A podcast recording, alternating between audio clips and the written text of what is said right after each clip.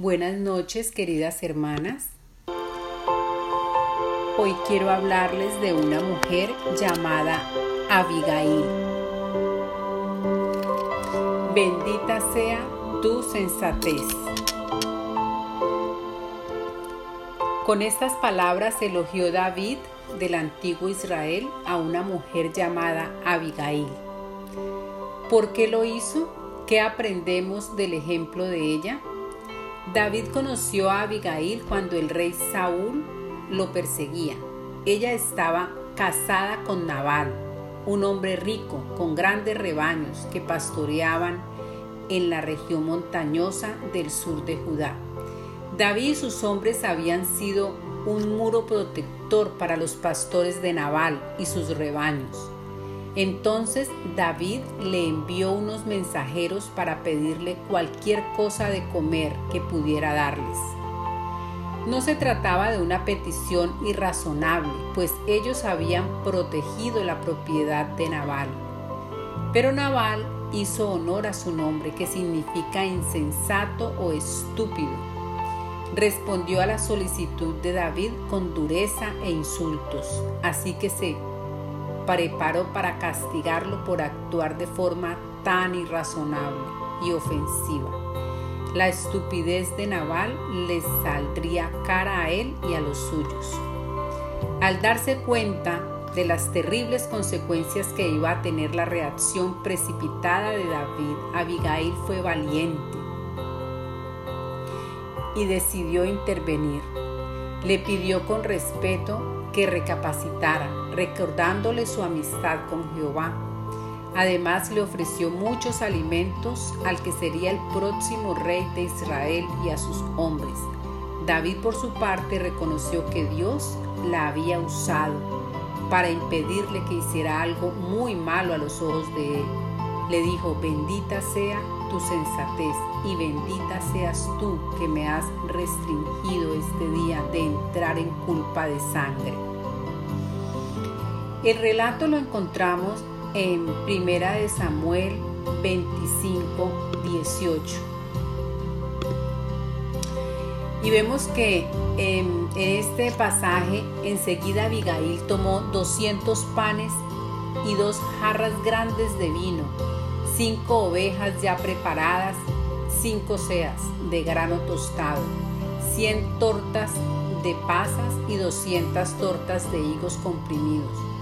Y lo cargó todo sobre unos burros. Entonces les dijo a sus siervos, vayan yendo que yo los sigo. Pero no le digo, no le dijo nada a su esposo Naval.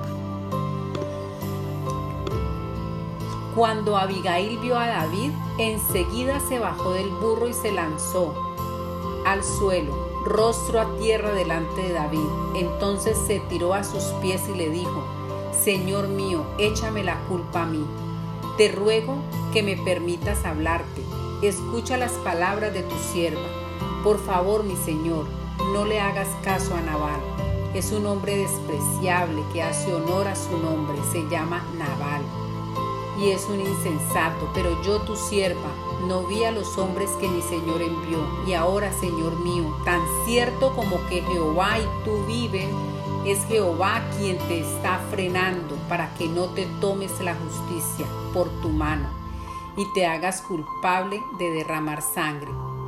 Que tus enemigos y los que quieren hacerte daño no vuelvan, no, no se vuelvan como Naval. Y ahora, mi Señor, deja que los hombres que te acompañan reciban este regalo que tu sierva te ha traído.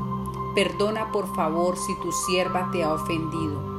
Yo sé que Jehová sin falta hará que tu casa sea duradera, mi Señor, porque tú peleas las guerras de Jehová y en toda tu vida no se ha encontrado nada malo en ti. Mi Señor, cuando alguien te persiga y trate de quitarte la vida, Jehová tu Dios tendrá tu vida bien guardada en la bolsa de la vida, pero la vida de tus enemigos la lanzará lejos como se lanza una piedra con la onda. Y cuando Jehová haya cumplido todas las cosas buenas que te ha prometido y que haga líder de Israel, no tendrás que lamentarte ni arrepentirte en tu corazón por haberte tomado la justicia por tu mano y haber derramado sangre sin motivo. Mi Señor, cuando Jehová te bendiga, acuérdate de tu siervo. Ante esto le dijo a Abigail, ante esto David le dijo a Abigail, Alabado sea Jehová, el Dios de Israel, que te ha enviado en este día a mi encuentro. Bendita sea tu sensatez.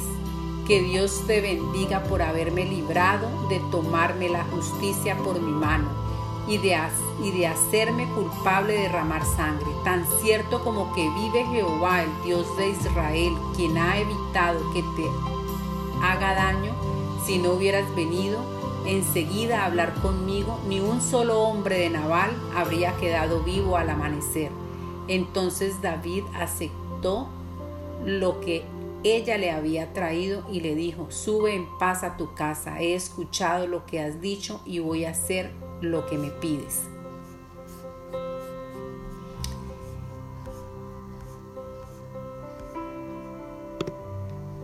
Es fácil darse cuenta de que no debemos ser desagradecidos como lo fue Naval.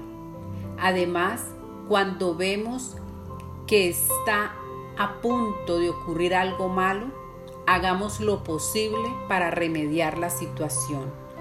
Pidámosle a Dios lo mismo que el salmista, enséñame la sensatez y el conocimiento. Los demás tal vez piensen que hemos actuado con prudencia y buen juicio. Lo digan o no, es posible que opinen como David que dijo, bendita sea tu sensatez.